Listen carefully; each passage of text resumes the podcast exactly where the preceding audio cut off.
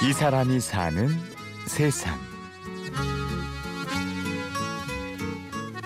조별로 이름 중에 선물 포장 및 크리스마스 카드를 작성하는 명품에 있습니다. 산타 안내 준비가 되어 있거든요. 네. 서울 광화문 내거리의 어느 건물 안. 빨간 옷에 산타들이 모여 설명을 듣고 있습니다. 아름다운 재단이 주최하는 희망 산타 발대식에 참가한 자원봉사자들인데요. 100여 명의 산타들 가운데 안병화 씨가 있습니다.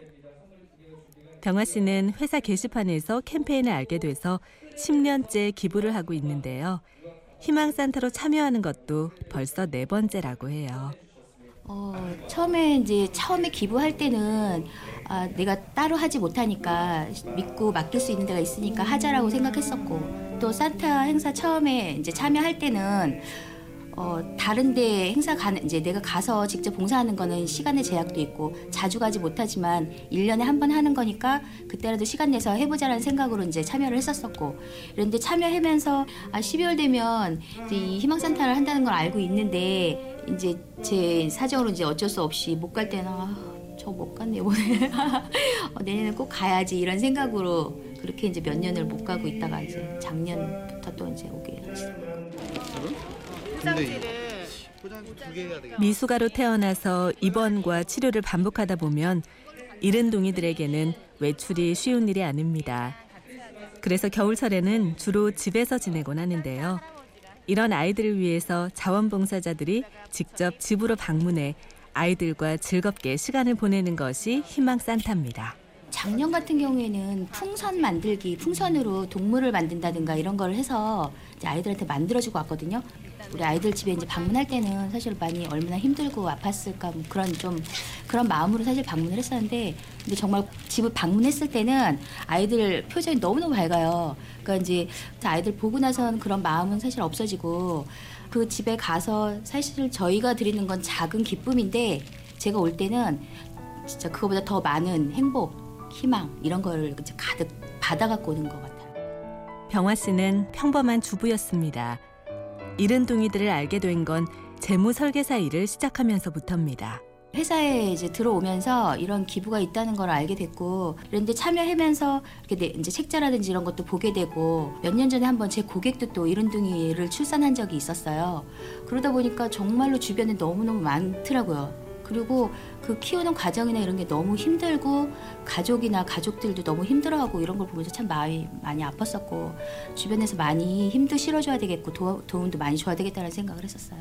후배의 권유로 설계사 일을 시작해 13년째 해오고 있는데요. 생로 병사에 관계되는 일이다 보니 안타까운 사연을 접하기도 합니다.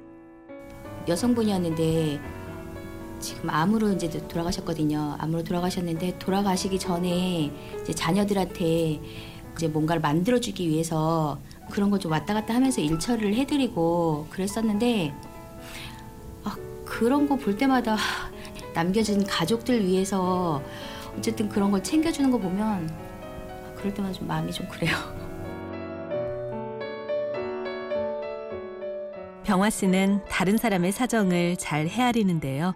주변에서 흔히 보는 모습들도 그냥 지나치지 못하는데요.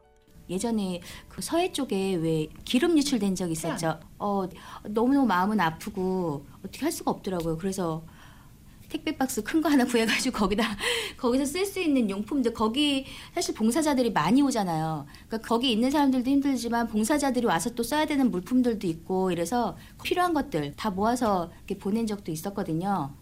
어 그런 것 같아요. 그냥 이걸 내가 보냄으로 인해서 그 다음에 어떤 게 되겠지라는 그거보다는 그냥 그때 상황에 맞춰서 어, 정말 힘들겠다. 그 힘든 거에 동감하니까 작은 거라도 내가 돼야 되겠다라는 생각에 그냥 행동하게 되는 것 같아요. 처음 일을 시작할 때 유치원과 초등학교에 다니던 두 딸은 이제 엄마의 손길이 없어도 될 만큼 컸는데요. 그러는 사이 이웃과 나누려는 병화 씨의 마음도 같이 자랐습니다.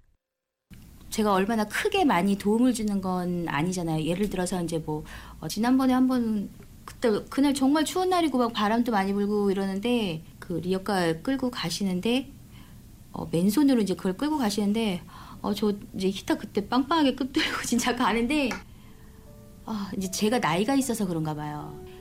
정말 그걸 끌고 가는 그 손이 막 추워가지고 바람 부는 데다 그 손이 보이는데 너무너무 정말 마음이 안 돼서 사실은 지나가다 차 세워놓고 제 차에 또 이제 그 장갑이 면 장갑이 있어서 마침 또 있었으니까 그래서 이제 그냥 사실은 처음 나중에서 어 이거 생각 없이 그냥 들었다 싶은 생각이 들었는데 그때는 그 손밖에 안 보이더라고요. 그래서 이제 드리고 온 적이 있었어요.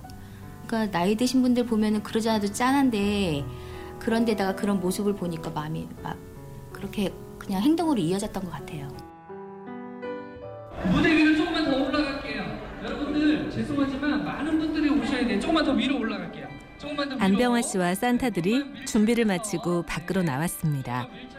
매서운 겨울바람에도 하나같이 들뜬 표정인데요. 희망을 배달하는 산타들의 마음이 우리 이웃들에게 고스란히 전해지기를 바랍니다. 열심히 살아야 되겠다. 하루하루 그런데 또 살다 보면 사실 그렇게 안 되긴 하는데 그래서 그래서 희망 산타가 사실은 12월이잖아요. 12월에 하기 때문에 한 해를 마무리 지으면서 마무리 짓는데 그래도 와서 아이들 만나면서 이렇게 이런 일도 했고 하는 게 저한테는 의미도 되게 깊어요. 그래서 윤중에게 열 번째 희망 산타가